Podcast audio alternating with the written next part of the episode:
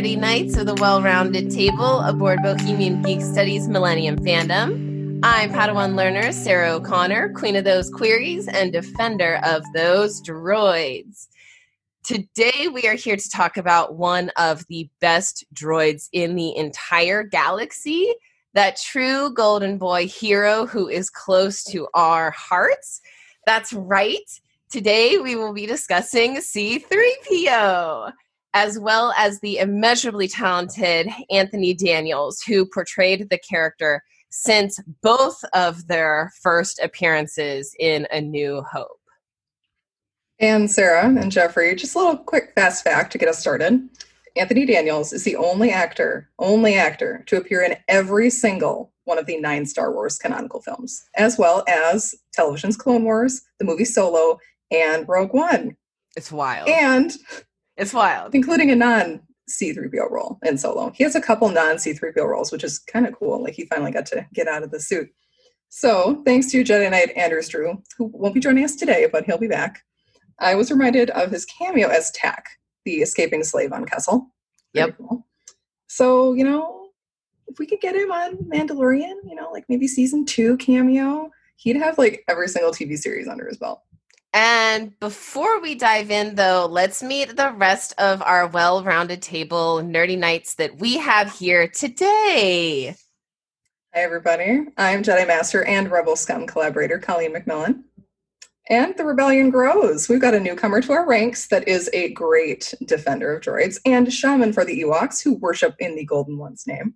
In the Ewok custom, we shall play for his story in all the crystals, you know, crystals, shells, polished skulls, little ones, and other treasures our storytelling shaman is interested in, as established through Ewok custom, of course. Perhaps maybe some 3PO socks? And with that wonderful preamble, why don't you introduce yourself, Jeffrey? Hello, hello. Welcome, Hi. welcome. Hi, I'm Jeffrey Malata.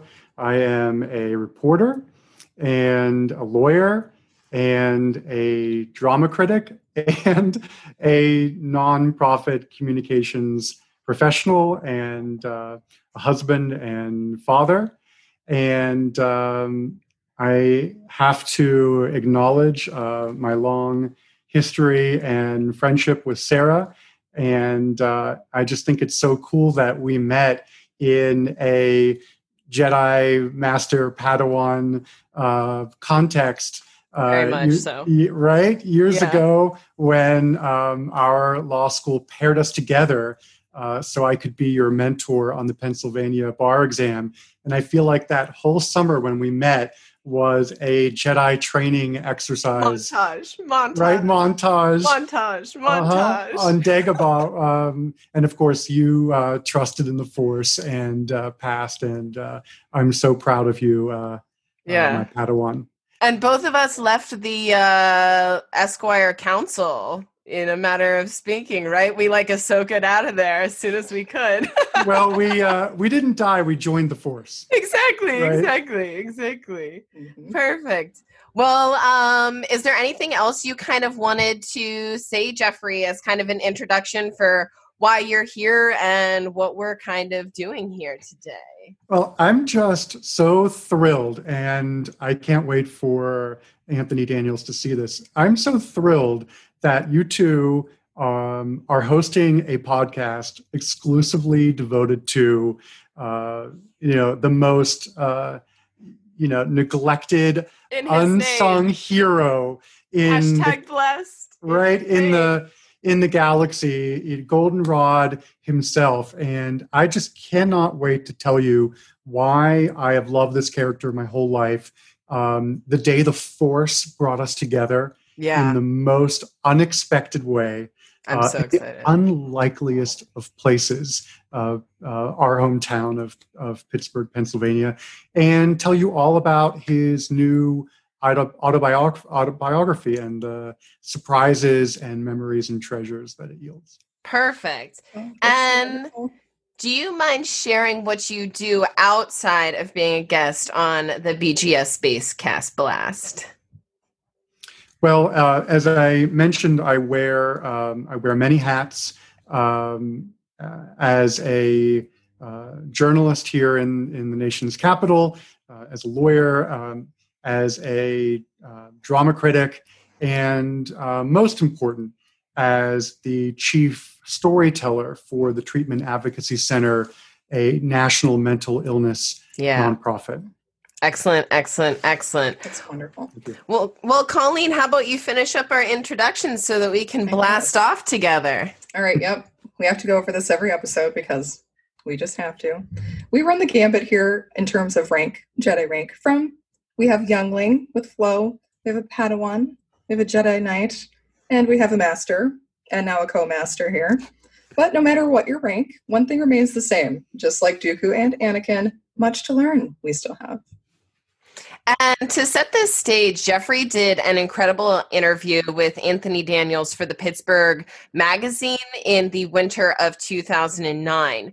So, in addition to his very incredible work, um, we'll be exploring C3PO's character and taking a handful of questions that we got from our fellow BGS Nerdy Knights, which I'm always excited about.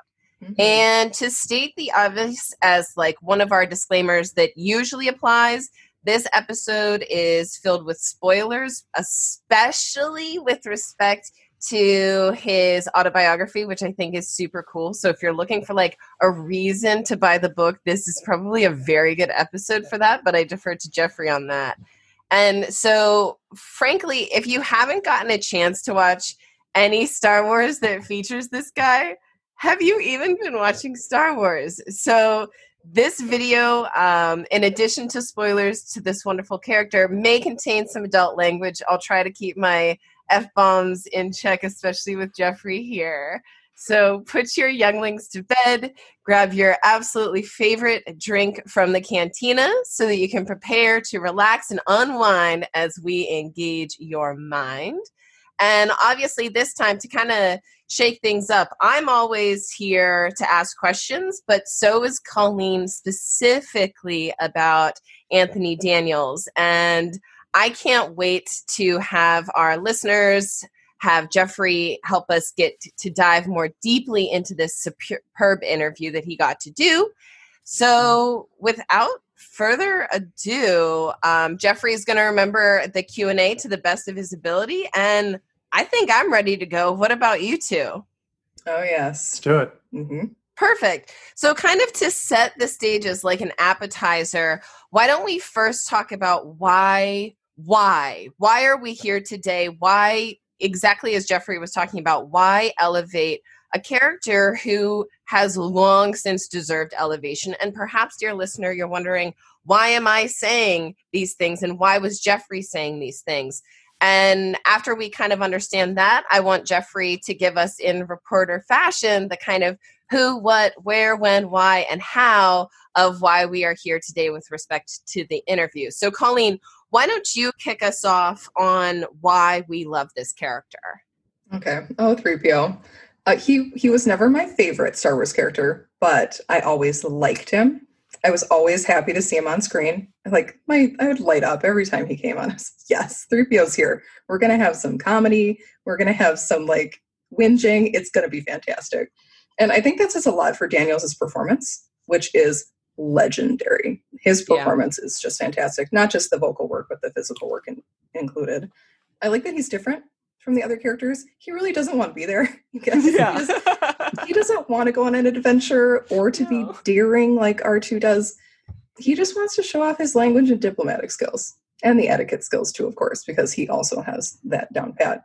He really deserves to like retire at a pleasure palace where Really, like delegates just Yes. always roll in on a Mhm. rolling basis so that Yep. he's always needed but can like relax. He deserves that in retirement. Exactly. Like relaxation for 3PO is doing all this protocol stuff that other Yeah. people don't want to do. This is like his jam, his mode. He wants to be doing this. And for the most part in Star Wars, he doesn't get to do it. He gets dragged along on all of the adventures with everybody else. Um like my other favorite thing about him is that he does care about the people in his life even though he seems like he's just along for the ride and is being tortured by the fact that they drag him places. Like R2 Or isn't worse, just or his worse. comedy partner. Like like dragging Dra- in places is a Making very him nice word for what happens. That's such a Putting delicate his head on backwards, it's fine. Everything's Yeah. fine. Poor 3PO. A lot of bad stuff does happen to 3PO. But like him and R2 are, are actually best friends. Like it's not just this weird relationship where it's like an odd couple kind of thing. Like they actually care about each other and love each other and Yeah. would always be there for each other. Even though poor 3PO gets mind wiped a bunch of times. Yeah. R2 is always there to have his back. He cares a great deal. You're Yeah. so right about that. That's the beauty of his character and of Daniel's performance.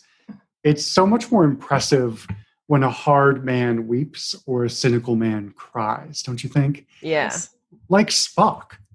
Yeah. We're told yeah. Vulcan, right? Yeah. We're told Vulcans don't feel emotion. Yeah. So when Spock lifts an eyebrow or cracks the tiniest smile Yeah. or sheds a tear, we are deeply moved. Yeah. It's like a Finnish person smiling. And I can say that with my Finnish mother in law. Hello. You know, it's it's it's a subtle It's a you're treasure. so right. It it is. Right? It is. It's a it is. treasure. Well put. Yes. And it's so exciting for us as the audience to detect, to see that momentary flash of humanity Mhm, on the face of a Vulcan or a droid.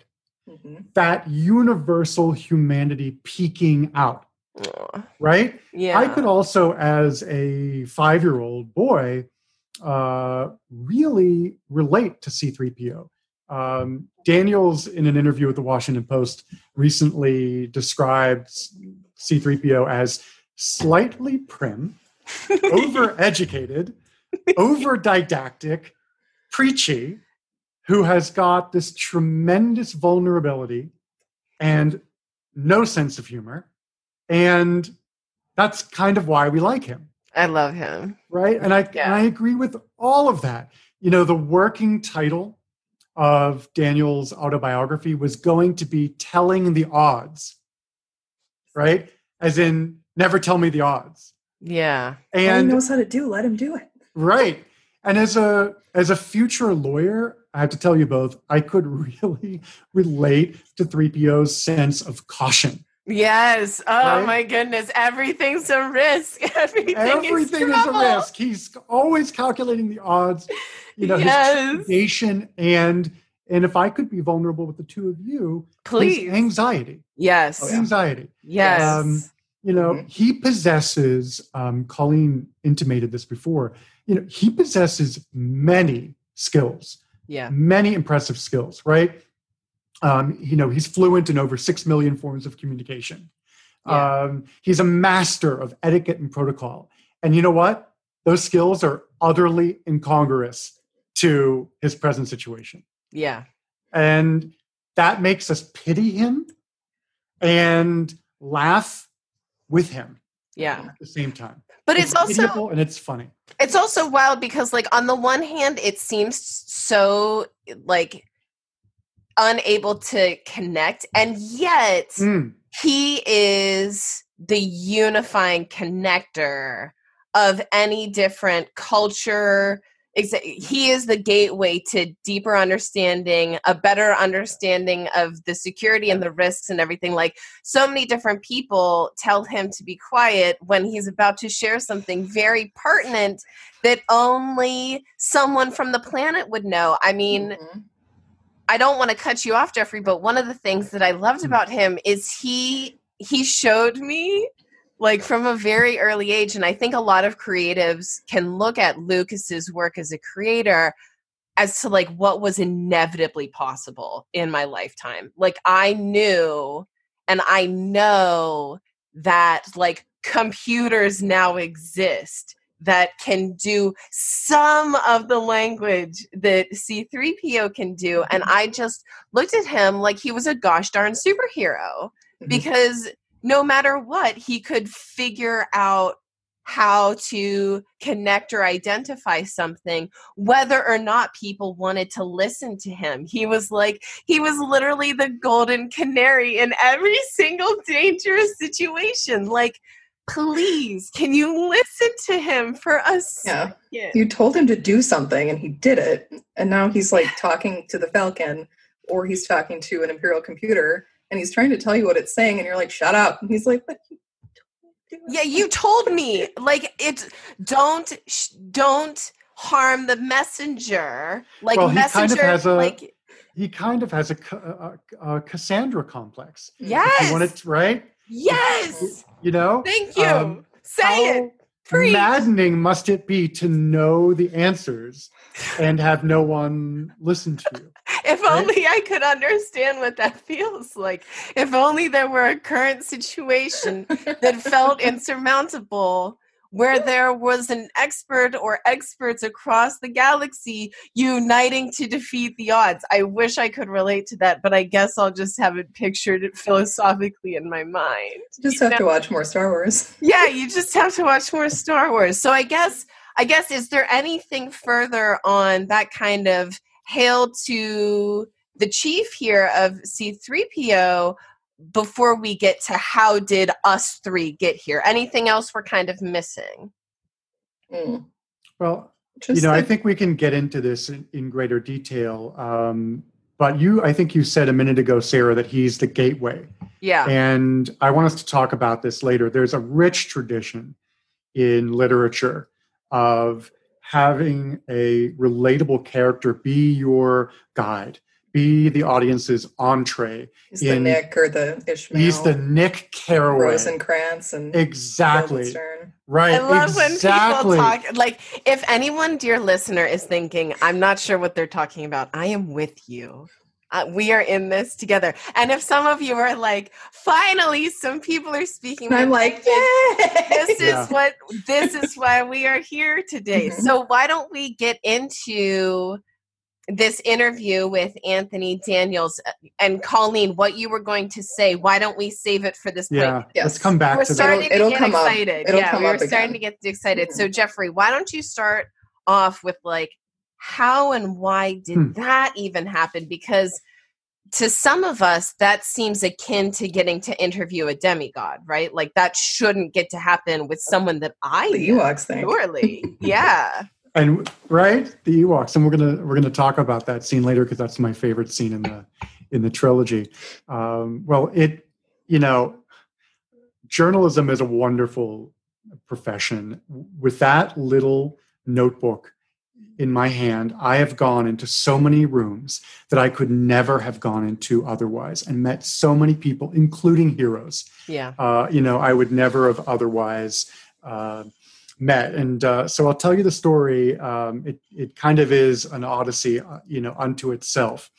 So in the winter of 2008, I was at Carnegie Mellon University's Entertainment Technology Center.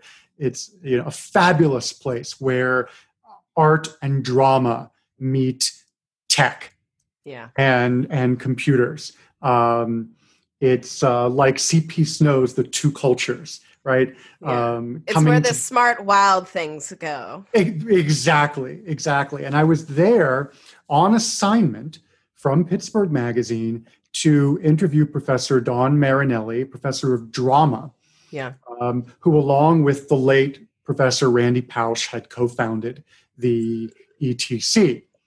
And I don't know if either of you have ever been to the ETC, but it is not like No. any other college building, frankly, any building on this planet you've ever been to. Paint us a picture with your I words, story. I will. So you walk into the lobby and you are immediately greeted by a life-size statue of C3PO, Wild. right? In Ooh. right in the lobby. right, exactly. Wild. Exactly. And um, when you then when you go up to the various floors, each floor is decorated with you know down to the smallest detail, like the set of some famous sci-fi movie or TV show. Wild. So there I was lost trying to find uh, Don Marinelli's office. And I'm wandering a floor that looks exactly like a Borg cube with Okay, Borg recharging. Right? Scary. Scary, but exciting.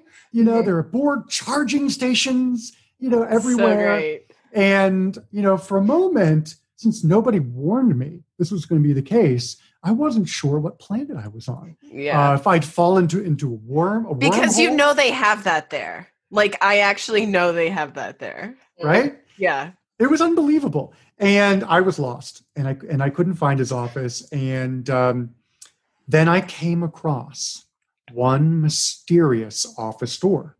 Every other office door had an official nameplate on it. This one had like a handwritten, rudimentary placard, and it said Anthony Daniels. And I thought, you nerds, you fabulous, beautiful nerds. This is an empty office, and you have, you know, mock assigned it to the only actor ever to appear in all nine canonical Star Right, films. Right. That's An what I thought. homage. Yeah. An homage, if you will. Yeah. So that's what I thought. But I'm also a reporter, and I'm curious. So Yeah. even though I was late, you ladies know what I had to do. You you, did have to yeah, you I had to knock on that door. So I knocked. yeah. And then I heard the voice. I heard Let's do it. Go on. from the other side of the door on a random Tuesday night at 7:30 p.m. in Pittsburgh. I've heard, heard- this before and I'm getting chills. Right. It doesn't even matter. This is what I heard. Hello, how may I help you? And the door opened, and there before me stood the most preternaturally thin man in his early 60s, totally fastidious, not a thing out of place, you know, um, with a bright smile, um, you know, beaming at me. Hello, proper as a British butler. How may I help you? And I could feel the hairs on my arms, you know, lifting up. A tingle came over, you know, washed over my whole body. And this is what I said without thinking. I said, You can start by shaking my hand and then telling me what the hell you're doing The chutzpah. I in love it. Pittsburgh. He's like, oh my. Yeah. And um, right and um he and he he he laughed and he asked me who i was and what i you know what i was doing here. And i said i'm lost. I'm on my way to try and find you know professor don marinelli. And he said to me "I- i'm just i do the i'm just finishing up a phone call. And he said to me as soon as i'm finished i will join you in the professor's office. I will great. meet you there so i what a up, hero. right so i go to i go to the to the room and i meet with marinelli and uh, you know we've started the interview you know for the other- for the other assignment and then in walks c3po So right? In walks my childhood idol. I had a c3po themed birthday at the jewish community center when i was five. Uh, my father my late father who was a an artist like sarah Yeah. uh, and also a medical doctor, but he was a fabulous artist. He painted this enormous C3PO uh, poster and a C3PO cake. Anyway, so in walks my hero. And I kid you not, the sun is setting. This hot copper, hot copper sun is setting. It is melting into the Monongahela the River music. yes, it is melting into the Monongahela River behind us. Daniels crosses over us to the window, looks outside with this contemplative gaze, and he says, Reminds me of Tunisia, 1976. And he begins, sua sponte, on his own, he begins to regale us with tales from the set in Tunisia, 1990 1976. He proceeds to tell us these things, which I cannot tell you, which were off the record, like Yeah. to dish, to give his most intimate uh, thoughts on each of his co-stars. You know, um, If you One- and I'll just say, if you want to come on, dear sir, dear great one, and dish a little bit, you know what? If you only tr- Yes. trust Jeffrey, we can Right. make this work, people. We can Right. make this work. So I'm Oh. I'm putting it back out there. I'm putting it in the galaxy. Help. C3PO, you're our only help. well, when we talk about the book later on, I will tell you that one of the things he confided in me was in the book. Yeah. So I can finally can tell the that story one. That's of the cast member he did not get along with. Oh, good. So okay. we We, will- have that. We have that. we will okay. get we will get to that. Um, but you know, like a good reporter, you know, I never burn my sources, and it was off the record. So you know, Yeah, that's a it's in- ring. That's a Right? Vocab moment right there. Don't So- burn your sources. Report. never. Never. Uh, and so then this wild thing happens. I realize that um, I'm loving all this, but I'm here. I have a job to do. I'm being paid to interview Marinelli. And so then I do the unthinkable. I have to like shoo my hero out of the room, right? Because I have a job to do. Uh, and- You right? had to tell C3PO to be quiet. what right. a Greek. What a Greek worthy quest. Right? I have to telegraph to him that I I'm loving this, but you know, I I have a job to do. Yeah. And um, so he leaves, and I get nothing. I get nothing on the record that, that I can use. I have nothing, you know, but this encounter. So I go home and um, I call one of my, my best friends from Pittsburgh, another lawyer, Ryan Tutera, and I tell him, and Ryan says to me, You are the worst journalist I have ever known. you let That's a good friend. Yeah, right? It's Yes. because of him that I ended up getting. That's what I'm saying. It's True, all because true of friends. True friends tell True, hard true truths. friends stand up to you, right? Yep. Yep. And, You know, as Dumbledore says, it takes courage to stand up to, you know, your enemies, but more courage to stand up to your friends. We don't even prompt this stuff. You know what I'm saying? Right? It's true. So Tutera tells me, you know, gosh, you are the worst reporter I know. You you got to have an exclusive. You know he's here. No one knows he's here. I've never read the story that Marinelli, or excuse me, that, that Daniels is an adjunct professor of drama at the ETC. You know, and you have this, and um, you know, you get your ass back in there. That's what he Yeah. said to me. And you you get that interview. That's great. So I call the vice president of communications for Carnegie Mellon University, and I throw myself at the mercy of the court, at his mercy, and I tell him, you know, here's the situation. We have an exclusive. You know, I know you're helping me do this, you know, this other story, but you got to get me, you got to get me Daniels. yeah. He says, I will try my hardest, but you need to know something. You need to know that tomorrow at two o'clock, he's on a U.S. Airways flight back to London. So bizarre. So it's tomorrow It's so bizarre. nothing.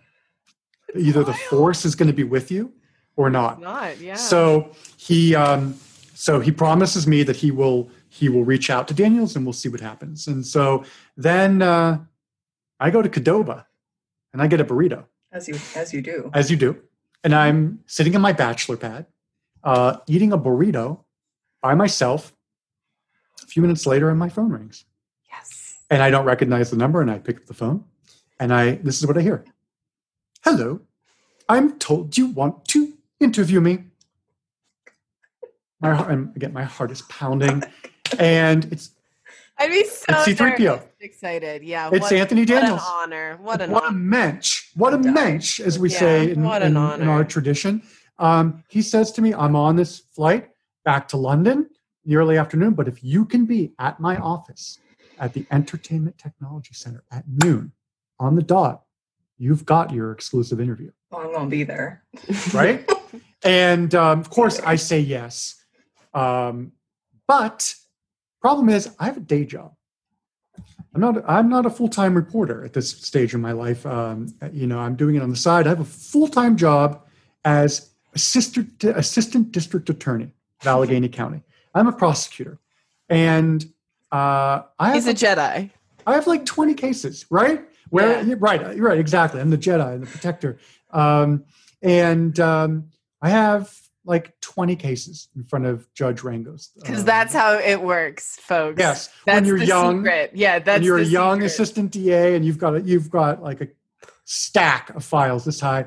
And um, so, to make a long story short, um, basically, like the Rebel Alliance, the city of Pittsburgh has to pitch in, and all these different people these have to work together. This whole assemblage of people has to come together and help me, like the community like a good community, right? Yeah, a rallying So- cry. That's a right. So they the the community rallies behind Star Wars and Anthony Daniels. The judge agrees to the exclusion of every other lawyer that day. She agrees to call each one of my cases in order Wow. first. Wild. The deputy district attorney of Allegheny County, Bruce Beamer, he agrees that if my cases hold over to the after, afternoon, if there's so many that I can't dispose of all of them before noon, he will personally try them himself. He said to me, Hey, this is Star Wars. This is C3PO. That's what I'm talking I- about. Getting You're gonna get again. Anthony, you are seen, Yep. sir. You are seen. exactly and and and so they they all make it happen and uh, so because of them because of that teamwork because of the community all these people pitching in i make it. I make it right on the t- right on time. I mean like on the dot. Oh, and uh, he gives me 90 minutes. He gives me 90 minutes. 90 and you know um, too many highlights to share. But one of the things he tells me right off the bat that I think is so fascinating is that he never wanted to be in Star Wars. Yeah. He looked, he turned his nose up at Star yeah, Wars. It's, it's cheesy sci-fi. Yeah. That's what he was afraid of. Mhm. Uh, he was a couple years out of theater school in London, you know, drama school, Mhm. and he had just started in R&G in Tom Stoppard's. Rosencrantz and Gillis chair for real. Exactly. I knew you two would hit it off. what wonderful preparation for Oh my this role. He had just started in R&G, and you know, um, Mm. and he didn't want to be in sci-fi. In fact, and I couldn't believe this when he told me, he walked out of Stanley Kubrick's sci-fi epic 2001: A Space Odyssey. That's fair. And wa- that's not It's a little boring. no. it's beautiful. It's beautiful and cinematic. Yeah. But there are parts where it's like, Hal, get get your ass in gear. All right. All right. All right. Jeffrey, Agree to- he's being polite beautiful. right now. Agree to disagree. Yeah, that I was I- the most is- polite way It's of one of my most. no way. It's one of my favorite Kubricks for sure. There are just parts for. I appreciate it more now that I'm older. The first time I saw it, I Me was too. like a tween. I'm sure I was like 12 or 13, and to make a teenager try and watch that movie. is I hear you. But then I, I watched hear it again when I was older, and I'm like, mm, hmm the music Exactly. just like, yes. hmm So that's where it started with with him saying, you know, he didn't want to he didn't want to do it, um, and you know, the moment he saw on the wall, and he went to Lucas's office in London. Um, the moment he saw the early conceptual art, you know, sketches of C3PO on the wall, he said he was like in a trance. He was drawn like a tractor beam yeah. you know, was pulling him straight to um, the image, and he just peered at it, you know, peered into it, and you know, and he was and he was sold. Um, so that was one of the revelations. Um, he um, he also told me that um, you know while he had you know fantasies of being a serious actor um, he is incredibly grateful to lucas because star wars has kept him employed Mm. continuously since 1976 and you know bought him a home in london and in the south of france and and it's you know he talked about the business of acting and how unstable it is and you know what a gift to be employed and be able to practice your craft yeah. you know um, without interruption you know uh, over these decades and decades um, and this was another surprise he stood up for jar jar binks not for the character Mm. but for the actor who he said was a terrific Ahmed. actor my best. yeah he's just- fantastic. Yeah, exactly just insanely good. that was so that was interesting and um, he also had um, some really good advice for actors and it wasn't what i thought it was going to be I, he told me that his best piece of advice for aspiring actors is be on time. Be professional. And that immediately separates you uh, you know, from the you know, from the pack. Yeah. The divas.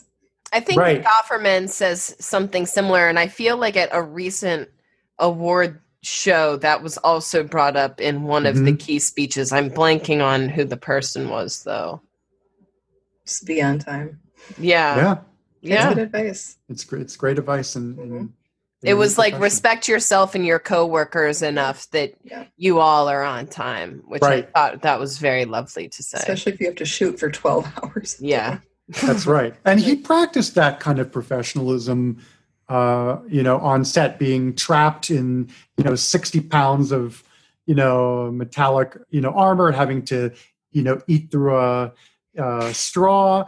And as you learn, as you learn in the book, having to deal with um, a bad director um, in episode six, um, Mm. who was uh, apparently uh, you know rude to the actors, out of his element, you know, Oh, really no. difficult to work with, um, and uh, In Yeah, Jedi? but- yeah, Return of the Jedi? yes, Richard Mark Marquand. look at Colleen's face. This is news. I was like, Yes. news. Yes, yes. Um, you learn in the in the book that Harrison Ford was particularly incensed to read that the director of Return of the Jedi uh, said that uh, he, uh, the director, had helped Ford discover his character.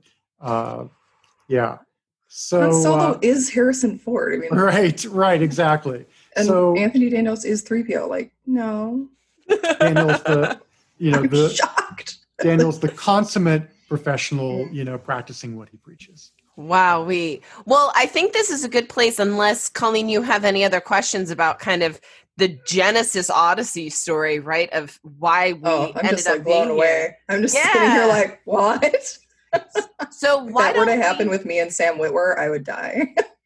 you just have to go to a Comic Con.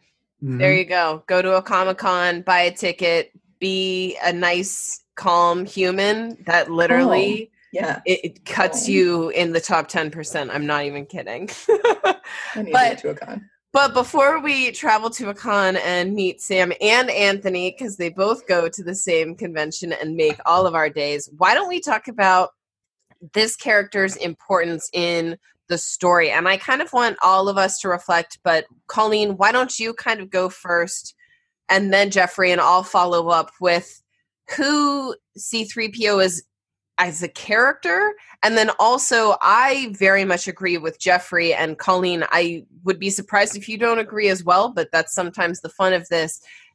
Whether or not c3po is a storyteller and mm. frankly almost a stand-in for us bearing witness to the star wars narrative. So colleen why don't you get cracking on probably the first one but feel free to choose any and all three and when we'll Sure, kick sure. that off I know we've talked a little bit about this already, his importance just as a character, being the Yep. stand in, being the audience avatar, being the one who's like, I'm not special. I don't have, I'm not a princess. I'm not a hot smuggler. I don't have the force. I'm just a droid with a job who really wants to do that job, but I can't. Instead, I get to go freaking crawling all over this desert planet, getting dust and sand in all of my joints it's so perfect and true. and no one cares until just like calamitous events over and over and over again for poor Yeah. 3PO. And I think a lot of people would actually behave this way if they were thrust Exactly. into an adventure. Exactly. People like to believe that they're going to be Luke or they're going to be Han or they're going to be Ahsoka. And it's like, Check what you're of doing right now. most of us are probably going to be 3PO. Yeah. or like the random bystander on Tatooine who doesn't have any idea what's going on. Like, Yeah. The rebellion was pretty small, or we'd be part of the empire. like, let's be real. Yeah. We'd either be like a loyal citizen, imperial person, or we'd be like 3PO, watching the events happen, but also Just- relaying the events that happen and helping. Like, he's helpful. He Yeah. just is not empowered in any way. And as a droid too, he's really not empowered. Mhm. He walks into the cantina on in Mos Eisley and immediately are turned away, probably because of droid prejudice from the Clone Wars. Mhm. The Separatists use the the droids as their army. So of course, point. some of the worlds aren't going to be super happy about droids of any sort. But he's he's used to it though. He's like, yeah, Luke, Master Luke, I'll just go wait outside. So sad. It's, so, sad. It's it's like he knew it was going to happen. He knew So it was going to come, and he's like, you know, I'll just go wait outside. But yeah, he's important as that kind of audience stand-in to be like, you know what, this is what most of us would be doing, and being like, no one's listening to me. Yeah, seriously, we have these times where we like spout off about the unfairness of not being listened to, but at the end of the day, if there are unfair rules, most of us will just shuffle along and just try to make it until the next task that we hopefully can fulfill Exactly. and be seen for fulfilling. How about how about you, Jeffrey? What do you think? I agree with everything Colleen said. I mean, he's just trying to survive in a violent, Mm. turbulent, uh, fantastical, overwhelming world. Yeah. And he does it through, you know, his facility with language. Mhm. Um, and even more important, you know, he does it with heart. He does it with friendship. Um, I find it, I think one of the most moving scenes in the trilogy is when R2D2 is uh, is scored by laser fire and you know charred um, after you know the the the battle um, uh, uh, the battle it- above the is it Death the Star Yavin, the Yavin Yavin, battle? the Yavin battle, exactly. and C3PO says, "Take my body parts. Yeah. Take me." Mm-hmm. You know, um, I'm gonna know, crying. I'm yeah. not even kidding. I would gladly donate my parts to save him. Um, you know, I love that. And as you said, he is the Nick from The Great Gatsby. You know, he is our guide, um, our entree, our frame of reference to this completely over the top world. I dare say the movie uh, Star Wars uh, A New Hope would not have worked. No. If yeah, it had no. opened up on the heroes and not the droids. But you know, notice need the everyone droids. that the first words in the film are spoken by the droids. It's the very first dialogue. They're the very that's the dial first dialogue. Those are the people um, we meet. And I want to say something that might be a little controversial. Do it. That's of a what we hot- do here. A little bit of a hot hot take. take. Yeah. a little bit of a hot take in the Star Wars world, but I cannot talk to a fellow Star Wars fan without being asked, you know, what is your lightsaber color exactly? And I didn't even need you to say it somehow. Right? I knew. Right? And you know, I always feel pressure to talk about, you know, what um, you know, what handle I think, you know, is the coolest or the most elegant. Joe, what's your gear, man? What's your gear?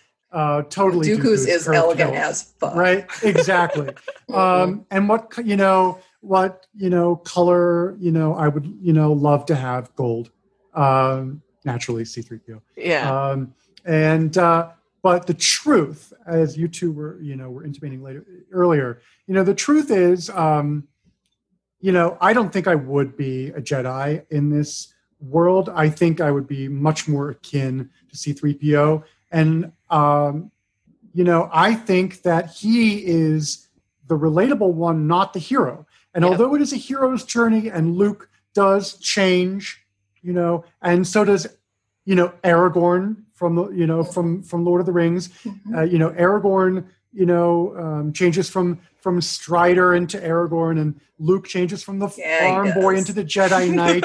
But let's let's just finally put this out there yeah. okay um yes they change but they they start out and they remain the princes of the universe Right. Eric aragorn's birthright strider's Yeah. birthright is Yeah. Hold on. I have to I have to wind up my violin here. Now you can go. There you Thank you. You go, Aragorn's birthright is to be the king, to sit on the throne of men in on, Min- on Minas Tirith, right? And Luke's birthright Yeah. is to be the knight of the galaxy, you know, Yes. you know. But um, you know, C3PO starts out with none of those advantages of DNA or He was built by a slave child Exactly. to help keep to help run things. I mean, exactly. huh, But Really he well is built. a hero. well built. He is a hero. But he is a hero. Absolutely. And he, as much as anyone else, you know, saves our heroes and saves the galaxy. And uh, we'll talk about that in a minute. But in episode six, um, you know, on the forest moon of Endor, when our heroes have had it and they've reached their lowest point and they are bound and captive and they've come to their end, it is C3PO, the storyteller, who saves Yep. the day. And i'm gonna i'm gonna say something i i don't know what i want to call it but i i want us to like change the name for hot take like no we're just Mm. taking good ideas off of ice and like airing them Mhm. out for for Taking them out of cryostasis. yeah so here's one out of cryostasis so i was watching the very last most recent movie rise of skywalker right Mhm. and I was thinking, you know, sometimes with these movies, what you need to do is look at it from just a slightly different point of view and see if it still slaps. And here's the thing, folks. Rey is not the only one who has chosen the Skywalker name. She allegedly clo- chose it, but like, who actually is an original Skywalker? Who actually rises to the challenge? I am talking about C3PO, R2D2 helps out, but even the introduction that talks about a dark Sith, sinister language, like when all is dark and dire, there's like one voice who rings out. And to Jeffrey's point about sacrificing his body, he does this with his mind and his spirit Mhm. too Mm. by saying, Take everything, I will no longer exist. All I need is one last look at my friends. Friends who, like, just a moment ago were totally Mm. negging on me, but who who I know do care about me and I Mhm. care about them. So I just I think he truly is an understated golden child of the Star Wars narrative. And if we were more kind and progressive and rebellious, maybe we'd actually free the droids instead of trying to normalize them or realizing it's not even us up to us to free. We just have to stop being complacent in the narrative which at least at least and this gets into a master and apprentice so so i'll hold i'll hold that for that but but i i love what you guys are both talking about of this avatar for us because come on come on.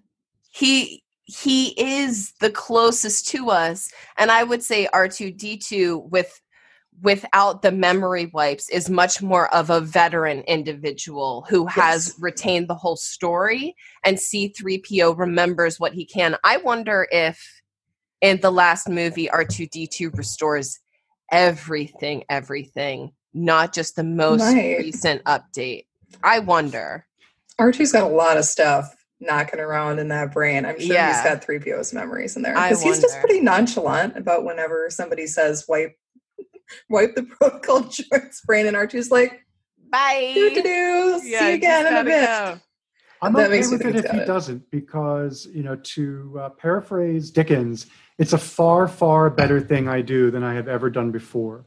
A far better resting place I go to. Right? He yeah he makes the ultimate sacrifice for his friends, the way Spock does in in Star Trek Two, and um, it's so so moving Yeah. that um, look at the lessons he absorbed of humanity. Maybe C3PO, the droid, was more human than we ever gave him Oh, credit yeah. for.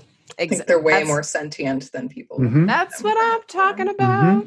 So, Mhm. how about since this is starting to get to stuff for later down, why don't we make a little quick comparison between Star Wars and Game of Thrones? And Jeffrey, I'm going to let you take this away because this was another kind of nod to what we're talking about here that you had reached out to me about earlier today. Well, I think Colleen said it, uh, you know, a few minutes ago. Um, but you know, he he plays a really important role in that he is the keeper of memory. You know, he is the you know he is the you know the storyteller and um, you know that's why you know just the way that you know that Bran is in in Game of Thrones, and um, you know that's why it's just so awesome in episode six when he um in a very meta way he tells the story of star wars Right. in star wars you know he re- recapitulates the whole tale and um it is um it's so meta because as he tells the story and the ewoks um are all gathered around him all these families different generations you know um it's it's a stand-in for the universal power of myth of a myth like of a myth like star wars yeah. and i and i think it's so important that you see that it's storytelling that changes the relationship between our heroes and the ewoks it it turns the ewoks from their captors to Yep. their comrades right. from foe into friend Right. That kind of works in um one of the Heir to the Empire trilogy books also when he's talking to the Noghri children. He's like having a little history lesson with them, and Leia's like, "Oof, I hope she, he's not saying that Vader is the villain." But I think that also really works in their favor. The Noghri are like, "Oh, this droid, he's like hanging out with our kids. Excellent! Like, yes, he's actually teaching them." So he he's a bridge builder a bridge builder he's exactly really good at just this interpersonal kind of thing and people take don't take it like no they're like oh 3po he can do that oh Right. And Yes. look how much look how much emotion, emphasis, dynamics, theatricality he Mm. brings to that Mhm. scene. Mhm. Uh, all the different voices and sound effects, you know, that he that he does. Uh, you know, it's a it's a masterful um, performance by a very uh, feeling, emotive uh, actor. It's not Mhm. robotic in any no way. Yeah, and can you can right? you get could you explain that like one more time or rephrase it just a little bit more clearly when it comes to the sound effects that you're talking about? Like hit us hit us even further with the braggadocious subpart. Can you describe it further for us? Well, um, Colleen, help me out here, but I, He- you know, I he- recall. Oh yeah, sorry Jeffrey. Sorry, recall sorry, does like blaster fire and he does vader's fire, vader's That's Vader's vocalizations Exactly. Mhm. Um, he can do every part of the story basically. he can do every character. because he every, can Cool. use cool, other people's voices like he can Exactly. I see. I see. I see. I see. I see. I see. But Okay, he's. Exactly. just he's so emotive when he does that scene and you can tell Mm-hmm. the ewoks are just like Ah, yeah, yeah, yeah, yeah. Okay, whoa, yeah. My, I was like, they're wait, They're wait, wait, wait. hugging each other. They're on the edge of their seats, Mhm. and that's us. even r2 is like whoa Yeah. And I'm going to blow your minds for a second. I think that kind of like the movie Galaxy Quest, Hmm. that moment is one of the greatest nods and greatest statements on fandom Yeah. in film history. That Mhm. the Return of the Jedi acknowledging that we are the Ewoks, how much Mhm. pleasure we get out of this tale and how it binds us Yes. with different generations. Um, I mean, how how many of us saw real. I films knew it. growing up with our older siblings, with our parents, right? And also um, how it binds people across cultures. Who is in the room in that hut for that story? It is, you know, it is Han Solo. It is, um, it is Leia. It is Luke. It is all these Ewoks. People born on all these different planets from these different species. yeah. And what is the common Chewie. denominator? Storytelling. right. That they Right. love stories. That they are moved by Storytelling stories. is that they very learn powerful. From stories. Mhm. Right. which is another thing we learned from Star Wars that the Jedi can't really be eradicated from the universe no matter how hard Palpatine tries to suppress it, because the power of myth and the power of story makes sure that they will never completely disappear. And 3PO is just another great vehicle for that, just because he has these stores of memories and stories that he can draw from. Like, well, make him like a Colleen, what are Yoda's dying words to his? What are his dying words to his apprentice? Pass on what you have learned. Yeah.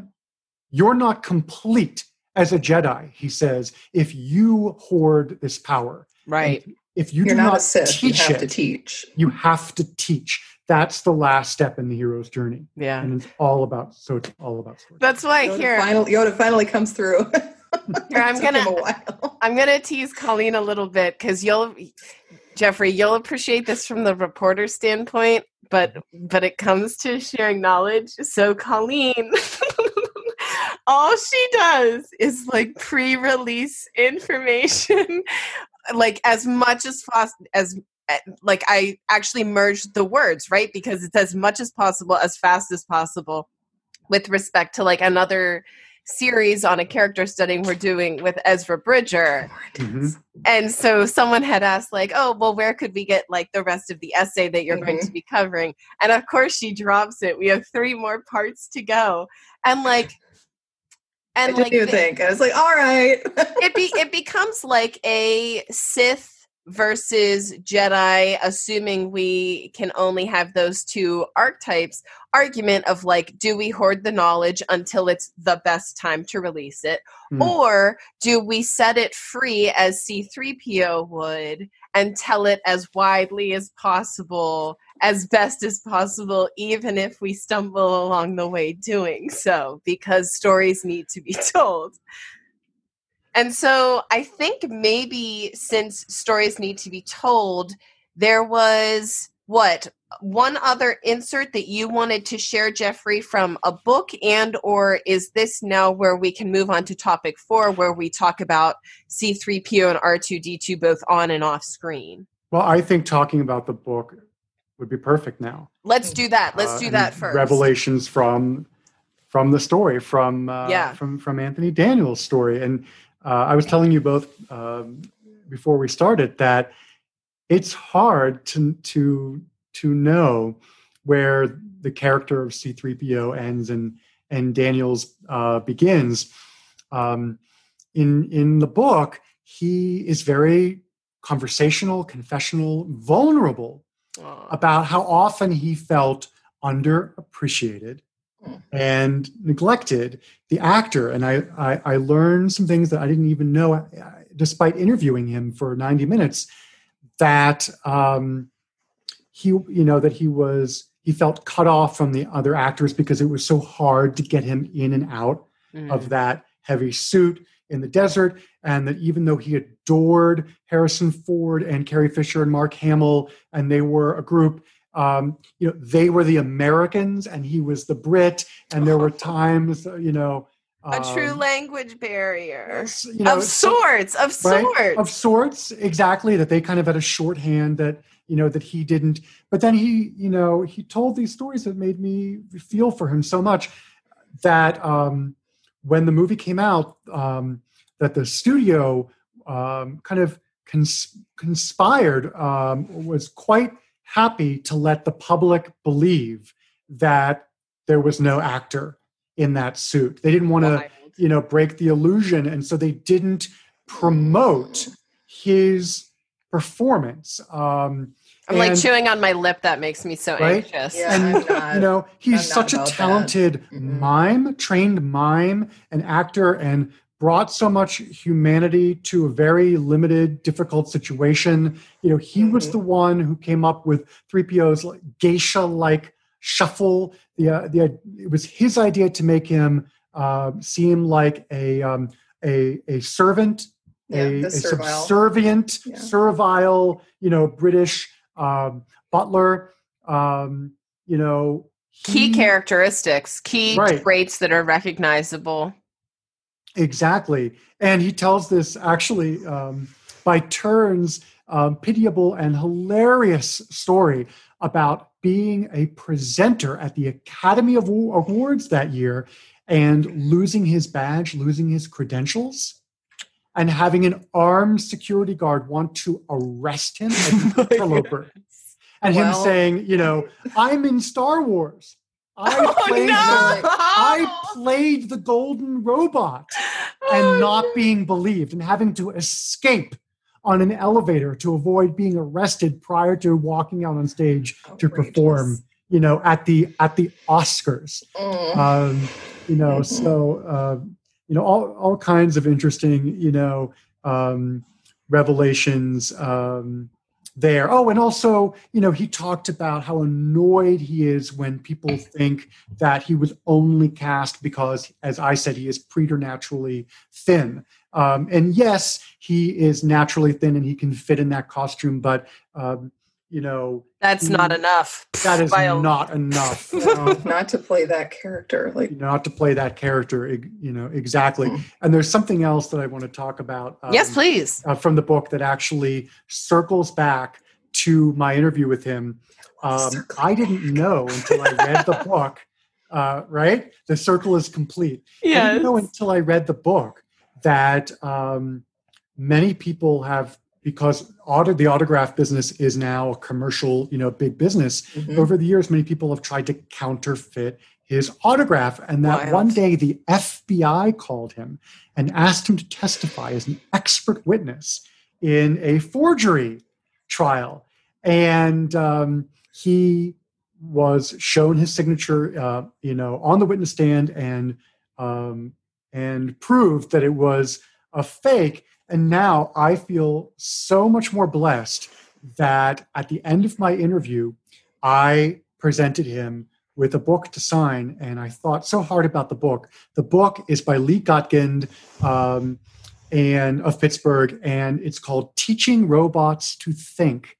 And it's a Perfect. nonfiction book about the Mm. robotics program at Carnegie Mellon University. Perfect. Um, right, immer, you know, went, um, you know, immersed himself, um, Mhm. embedded within that program to write this book. Daniels was That's so like some Turing tickled. stuff there. That's Yeah. great. And, and Daniels was so tickled when I presented this book to sign, and he signed it, and I have it on my bookshelf. To Jeffrey, yours in the force, Anthony Mm. Daniels, C3PO, and uh, so I. So, so Anthony, if you're watching, I will never sell your autograph. It is, it is precious to Mhm. me, as Yeah, Gollum. Gollum would say. uh, and one day I hope to pass it on to, uh, to Yeah. my son. Aw. oh my gosh, that's Perfect. so good. Well, Oh. I What a gem. love that. I think there was one little tidbit with respect to we had talked about the C3PO R2D2 storytelling. I feel like they are the iconic duo in some ways and I know this will sound like a take it off of ice take but in some ways more iconic than the Jedi more iconic than Han and Leia because you can look at an image of either C3PO hmm. or R2D2 mm-hmm. and know precisely what this is. Yep. With Even any their silhouettes, you can. yeah, with any other character besides maybe Maybe Leia with the hair. with the buns. Right, the yeah. bums. it, there is nothing that like if you go to another country i'm saying that would um, would immediately snap and translate but maybe i'm wrong i don't know i haven't pulled this but that's just the sense and the force that i get with Yes. that opinion what do you two highly think? recognizable. Definitely. Not just that, instantly funny. There's something about that mismatched pair, that Laurel and Hardy, you know, you know, the one is, you know, tall and lanky and the other one is short and squat. And just, you know, there it's immediately, you know, funny and Mhm. time tested as a comedic, you yes know, device. Um, But uh, you know, as you said, um, their friendship, their relationship, So all that they survive. I mean, they are the picture of resilience. Those yes two, um, Mhm. and that's another thing that I think makes them so human. How they survive in this alien, violent galaxy without laser swords, without Right. the Force, Right. without the Millennium Falcon, right? Mhm. Just Right. with just their wits about them and their Oh, and their friendship. Um, R2 and is so manipulative. right? R2 Well- has everyone wrapped around his finger. R2 is Odysseus, Colleen, Mm, right? He is the clever one. He is the trickster, mhm, right? Yeah, he Um, is. Resourceful and inventive, mhm. right? Creative. and creative, right? He Mhm. finds creative ways to get out of jams. That's Kirk. That's Odysseus. Yeah. These are Yep. timeless characters. But then you need a, a straight man. You need the Spock. And you need the comedic straight man, right? Yeah. Exactly. And that's Yeah. and you right, we're talking about Laurel and Hardy and Because otherwise they wouldn't work. If it was Abbott and only Costello, one. If it exactly. one of them, it would be fine still, but it wouldn't work as well. Yeah. Exactly. Wouldn't be as endearing either, just Mhm. because that close knit friendship between such opposites right. is always really intriguing. Now, did Martin and Daniels Lewis. That's another Oh, yeah. example. Did- Mhm. did Daniels talk at all in the book about their working relationship at all? Kenny Baker.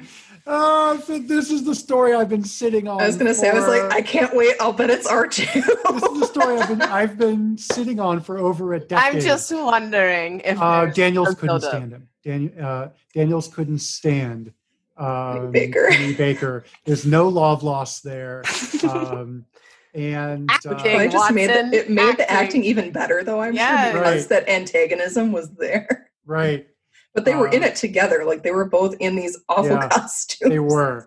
Um, so you know he he talks about this in the book, and uh, I'll try not to get too X-rated. Um, No, talk- we're fine. We fine. don't mind. We're on the adult channel. This is like, So- yeah, we've been actually very gentle tonight. the sense that I get is that Kenny Baker um, was, you know, a little bit nasty, a little perverse, um, a little kinky. um, man. Apparently, Baker, Kenny Baker, um, had this idea that he kept pitching to Anthony Daniels that they should capitalize on their stardom and travel the world uh, hooking up with female fans with chicks that they should uh, use their their powers That's very R2D2. Some groupies. right Get some droid groupies. right exactly Yes.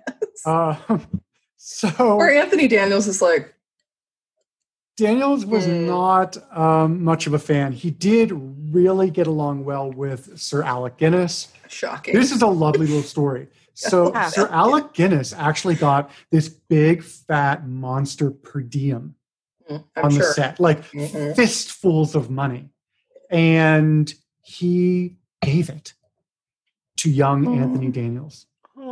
Aw. So And he's like, you're an up and coming you're an up and coming, actor, you're an up and coming actor. I care about you and your career. British. And he felt the same way about Harrison Ford. And the three of them would go out to dinner, and Alec Guinness would regale them with tales of from his career, but also That's ask them tons of questions about their Hmm. future. He really cared about their future. He's a good you dude. know and Good that dude. is so obi-wan like that's so That's uh, lovely. mensch They like in jedi so Jedi-like. well. so i don't want you to get you the sense i don't want you to get the sense that daniels was misanthropic or misanthropic or antisocial but it's an irony a delicious and what's irony misanthropic, Jeffrey? to that he hates his out? fellow He man hates Okay, thank you. Thank you. Thank Uh, you. and uh, no, he just didn't care for Kenny Baker. they he just ironically did not get along with didn't want uh, to screw random on-screen chicks. I mean, that's fair.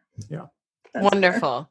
Well, is there anything further from the interview or Colleen that you have for Jeffrey? Because I think we're about to dive into our master and apprentice, unless there's something I'm still Mm. missing that we haven't touched on above. Jeffrey, while Colleen's thinking, I'm always intrigued about just like what people read for Star Wars. Like, did, oh, were that's you a, yeah, were you it. a Legends reader or EU Expanded Universe reader, or are you more canon reader? I am recently, just very recently, getting into the books. Like last year, maybe like last winter, just started reading the book. so um, I will, I will tell, I will answer your question with a story. So um, I was when I was 18, I was a summer camp counselor in Pittsburgh, and it um, there was a torrential downpour one day, and my second graders couldn't do anything. They couldn't swim, they couldn't play outdoors, they were trapped in the pool area all day. And I happened to have the novelization of Empire in my backpack. And um, I gathered the kids around and they all sat in a circle, kind of like You Ewok three PO'd kids. them. I three PO'd them, kind of like the Ewok kids. And I, for the for the entire day, I read the novelization and I acted out every single character, including Leia. And the- So will you do that for us? Can we No. do that? maybe in another podcast. Yeah. Well, no. Okay. Um, we'll That's take this ask. off of there. Yeah. um, I had to like. Cool. and it totally worked. You know, they were probably too young to know this series or know much about it. Mhm. Uh, this was 1996. They were they were in second grade, so it was before the prequels had Mhm. revived interest in a whole new generation. So I don't assume they even know that knew this tale, Yeah. and they sat quietly on the edge of their seats. You know, frightened in the right places, moved in the right places, you know, laughing in all the right places. And that's the universality of this story, of these myths. Absolutely. And that was just it's not just a simple story of good and evil. It's not. Anybody who says that doesn't really. Not at all. I mean, look at look look at Vader. I mean, he is exactly like these more um, postmodern um, Mhm. villains. Yep. You know, like like in Game of Thrones. He is you know the union of light and dark, Yep. of good and evil. He's the anti-hero. Yes, exactly. Um, you know, there is that scene. It's such a subtle uh, thing, um, um, but there's that scene. Um, um, you know, in the hallway um, and in on Endor, when the father and son have a confrontation, and you know they fight, and they both have different ideas of what the son's destiny should be, right? And when it's and when it's over, um, Darth Vader leans over the railing and sighs. He does this deep exhale, you know, and It's like a dad. son like a dad sons have been troubling their fathers since the beginning of time and it's so relatable it's so universal Mhm. right he's not just a two-dimensional monster you know He's very he's, tragic. he's not sauron No, know? he's not. You know At he is in that moment colleen you're right he's just a dad He's dead. father He is. Yeah. Like I mean, we we don't say poor Anakin or poor Vader very often, but Mm. in that moment he's just like, damn it, Luke, can you just listen to me? can you just listen Once- to your dad one father time. best right Listen Damn to it, you're gonna be evil a- grandpa you're gonna be over Sith. there. You are going to grow up. As long as you live under this roof, you are going to train in the dark side, and you are going to right, Luke's like, As long as you no, live on I'm this not, moon." Dad. right, I'm gonna change you, Dad. Like, Yeah. oh shit. right. Yep. That's such a good way to look at it. Like hmm it's it's a, a series about relationships in the long run. Even Yeah. Palpatine, who is this ultimate evil character, he has a lot of different relationships going on that he's cultivated, and he's manipulative, crazy manipulative. But he also has a lot of arcs happening Yeah. with different people he interacts with, and he's he's not as three dimensional as Vader or Anakin is, but still, every character in Star Wars has motivations and a reason to do things. It's not like Sauron in, like you said, The Lord of the Rings, where I know the Silmarillion kind of goes into him and fleshing out his character. But if you only read The Lord of the Rings, you'd be like, Sauron's just the eye. He's just this evil eye in the sky that we have to make sure doesn't get the ring. Whereas Palpatine is like, shit, we have to be careful with this guy because he can actually manipulate Anakin's super midichlorian Skywalker. Like, we need to worry about this. And then you get characters like 3PO who come in and are like, we need this comedic relief because the seriousness of the story needs the comedy. Otherwise, it also doesn't work. It gets way too self serious. Yep. And thankfully, we had 3PO and R2 in there to do that for us. Right, right. I mean, usually kids love movies about Senate meetings and taxes, but that hadn't really happened yet. So that was very good. All that banking talk, that. man, it's Yeah. riveting. And speaking of riveting, I kind of want to continue since we've kind of like slipped gently into the Master and Apprentice section. I wanted to flag that we kind of already answered a great question from Jedi Knight Anders Drew, who asked, quote, how skilled is Anthony Daniels to show so much Hmm. emotion when C3PO's face is unable to show any? No eyebrows, no mount movements, all from his body language and vocals. So I didn't want to lose the content of that question, but is there, I feel like we sang those praises already. Is there anything else that we're missing, Jeffrey, or maybe Colleen? there's there's um uh, uh, he does a head tilt yeah. when Ben Kenobi dies. It's subtle. It's it's subtle, and if you if you don't look carefully, you could miss it. But you know, he's he's grieving too. Yeah. He's grieving too, and yes, it's much harder for him to convey that, um, you know, without you know facial expressions. But you know, as I said before, he was trained in the art of mime. He you know he was. Um, you know he was trained as uh, you know classically trained as an actor and he uses every every device in his you know at his disposal Mhm. to um, you know to to force the humanity to peek out Yeah. you know in that performance um you know i also want and I also want to just say um you know his character has this existential fear of being disassembled Yeah, taken turned off. apart right droids are the slaves of Yes. the galaxy they have no rights and they're you know they're they're constantly at risk you know of Always. losing control over their bodies Right. right, and um, so perverse. Ugh. right it's incredibly perverse and that's why i think it is and i said this before so moving when this is his greatest primal fear and his friend his friend is in, injured and he's like take Take me take from my body you know Mhm. you know rip me apart anything to save anything you- to save him Do you think that's why Chewie has a strong affinity for 3PO? Because of the Mm. slavery aspect?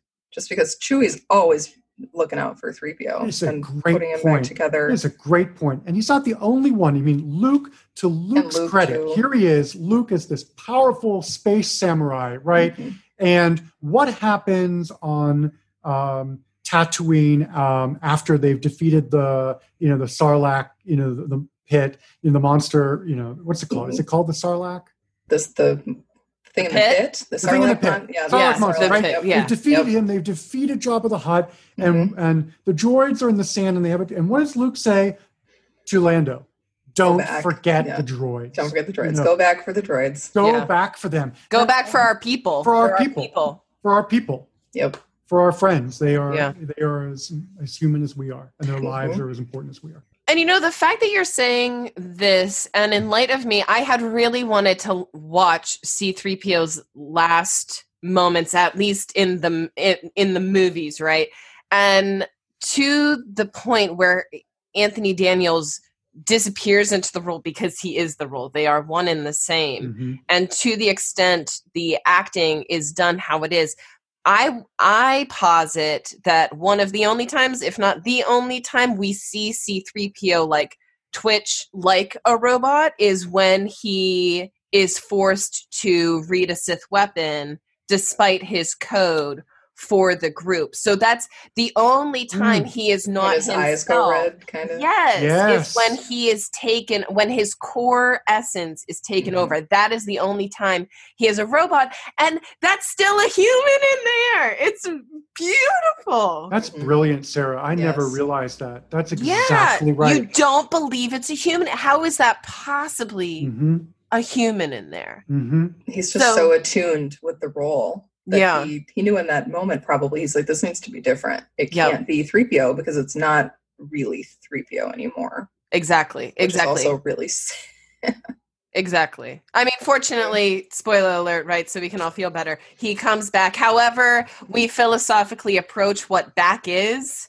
you know um, certainly that's certainly worth a pod discussion it's in its own right but before we get to anders's second question i wanted to ask jeffrey since we've had a chance to kind of probe your mind did you have any questions for colleen and i that we haven't covered already? And it's okay if the answer is totally no. It could be yes no maybe so. Yeah, so um, I would love to know um, because I think relatability is one of the is one of the essential ingredients in any story. Mhm. I want to know, you know, who, what other characters you find relatable Mm, and why. Ooh, yeah that's an excellent question. You're gonna make me pull a Colleen, so I'm gonna let Colleen go first, unless you need me to go first, Colleen, because that is a superb. Mm, question. it really, it's a really good question. This relatable, like I relate to them exactly, or or Hmm. or or that you could imagine that many other people Mm. do. I would say, hmm, Ahsoka, probably Ahsoka Mhm. Tano, the fish out of water, the new student, the new employee, trying to do their best, even though they're the intern, basically. yeah, like poor Ahsoka, she's probably the unpaid intern, and she gets sent to go hang out with Anakin. Anakin doesn't want her there. I think that is really relatable. Just the kind of growing pains, the growing pains from being 14 and then having to jump into the workforce and be this amazing person at your job like instantly. An amazingly talented woman who isn't wanted in the company of a powerful man. I have no idea That- how to relate to that. Though. Uh huh. I don't know how to relate to that though. no one does. I mean, to Obi Wan's credit, he is like, "Yep, here's Ahsoka. Yes. She's great. Anakin should teach her. She's wonderful. amazing." Yeah, and Yeah. she's fantastic. And she's Thank you, Dave Filoni, once again. and spunky You're and speaks her mind. And she still though has a lot of growing up to do, which I think helped her character a lot because And is Sarah again and I talked about this in a in a, a past pod about how people didn't like Ahsoka at first, and it's like that actually speaks to how realistic she is as a Yep. character. And Yeah. she was cut teenager. from the prequels, Yep. from the films. Yeah. Mhm.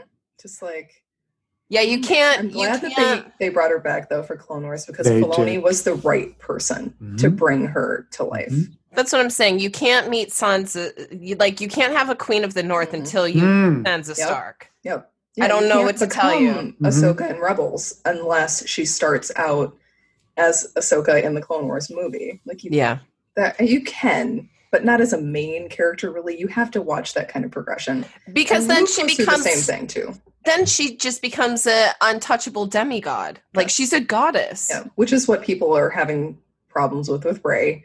They Mm. throw a lot of shit at Rey for just being automatically awesome, and it's like, well, she's been living on a fucking desert planet her entire life. She's a See, You there know, you she's go. a Having a glass survivalist. of wine. There we go. one. So, Still so one. That is a great point. And if you look at Dune, the Hmm. classic sci-fi Yeah. masterpiece, Yeah, Paul Atreides can do no wrong. Like, Well, I was thinking about the Sardaukar. Mm. Why are the Sardaukar such fearsome warriors? Because they were trained on a totally inhospitable planet, Yep. right? Yep. Just like the Fremen, Yep. Yep, right? yep, yep. And you know that's a great point about Rey. It makes sense. Fabulous defense of Rey that I haven't heard Yeah. before. I too would be good. was bothered by the fact that I didn't see a rigorous training montage like Luke had on Dagobah, and I Yep. too questioned, you know, were, are you know, are the filmmakers cheating right. because her Mhm. power doesn't seem to be earned? But you Right. make a great Well. I, I think In she's training her whole Ezra, life, she just didn't know where it. she kind Exactly. of- she's more like an empath, where she can kind of her one scene with Kylo, where she basically learns how to Mm-hmm. twist his mind control back at him. I think that's just like her extra Jedi superpower. Like Mace Windu has the Shatterpoint thing, and Ezra has his empathic connection with people and animals. I think that's just Rey's extra power that she's just intuitively able to take someone's power and reuse it to her own. S- Sylar kind of does the same thing in Heroes. That's like his superpower that manifests. He can take somebody else's power and turn it around and use it himself. I think that's more what Rey is doing. But they didn't explain it, so it's kind of like Mhm. it seems like she's just automatically getting stuff that she should not be getting. right. Well, then I'll answer this question by maybe bringing another point about Rey that I think is understated by saying, I'm going to act a little bit like Colleen because this is something that I'm working on and I don't want to like spoil it at all. but it is important for me to flag here that I think D.O., the character, that Mhm. tiny little droid, he Mhm. is one of the most relatable characters in the entire. Star Wars canon. Left behind by Mhm. someone either performing a task that they were fine with doing or should not have been doing in Mhm. a time of war. Don't touch me. I don't know you. That doesn't you. mean that I'm a victim. It just means you don't have consent to touch me. When did you ask me? Like, no. Mhm. And if you're really a hero, may I have my squeaky wheel fixed, pretty Mm. please? And Mhm. if you do, if you actually address what the squeak is and you actually fix the problem, I will follow you into battle, ma'am. Let's Mhm. get this done. yeah, you have to prove your Yeah. So I think that tiny, incy little droid that Poe Dameron had the unvarnished audacity to call Conehead is an understated hero, and I can't wait to talk about D-O a little bit further. He's So such a that's a great question. He's such a sweetie. Colleen, why don't you pose Anders's second question? Is this the one? Mm, yeah, this one is About the good. phase. Yeah, the Mhm. phase. Yep. So 3PO has been through a lot. Which phase, quote unquote, phase of his life do you think is his favorite? Just poor 3PO. Yeah, This- poor guy. Does 3PO have a favorite stage of his life? Like, let's say all of his memories were inputted back into him. What would be his favorite phase? Oh, it's uh, there's there's no question about it. Um, and it, and Anthony Daniels and C3PO are indistinguishable, you know, on this point. It is when he becomes, for a moment, a deity. He becomes God, and he gets to put Harrison Ford in his Yes. place after you know, uh, after suffering so many verbal, you know, taunts and japes and jests. Um, he gets to put Harrison Ford in his place and uh, and become a, a god for a moment. And he's a benevolent god. You know, what does he do with his power? He just tells an awesome story Yes. and saves and saves his friends. Mhm. Yes. Like, Han, you're going to get eaten. Just be nice for Yep. like five seconds. Yep, exactly. And I think, frankly, closing out on him having his godlike moment is like a great place for us to close out the interview. But are there any other closing thoughts before I kick us off uh, for our final closing remarks? What do you guys think? I feel great. This is great. I What a great. blast. I just feel So so, badly that Anthony Daniels feels like that he's been Yeah. neglected. Yes. I feel terrible about that because he created one of the most iconic characters in film history. You see, we, we talked about this, you see that gold figure coming at you, you know who it is immediately. immediately. You don't need anything else. It's just right there. I'd like to jump off that and make this my final remark. Yes. I I think that um, he went on a journey, and he did feel that way when the film came out. And um, there's a scene in the book. Um, he and Lucas meet again in Mhm. London over croissants Of course. um, after the film comes out, and Daniels is vulnerable with him and tells him, "This is how I feel. I feel like um, you didn't appreciate me or respect me, you know, or or my performance, and I feel like you conflated the problems with the suit with me. Mm. That uh, you Mhm. know that that you that you and others took it So out on me." hard. Right. you know the, the actor inside the suit that the suit you know um It's was to make it cumbersome and difficult right exactly and you know i just want to hear it from you george um what you thought about my performance and lucas says you were terrific and daniel says Let me hear you say it again louder. And Lucas says, You were terrific. Oh my goodness. Oh man, he is and little bit. was. Yeah, he is George and was. George gets it right a lot of the time. Mhm. And he does appreciate the people who worked with him and for him. Like yeah. And didn't Daniels get cosmic justice in the end? Because it is he who is the lone actor Survivor. to appear in all mhm. nine films. Yep. Mhm. Yep. Yep. He has just longevity.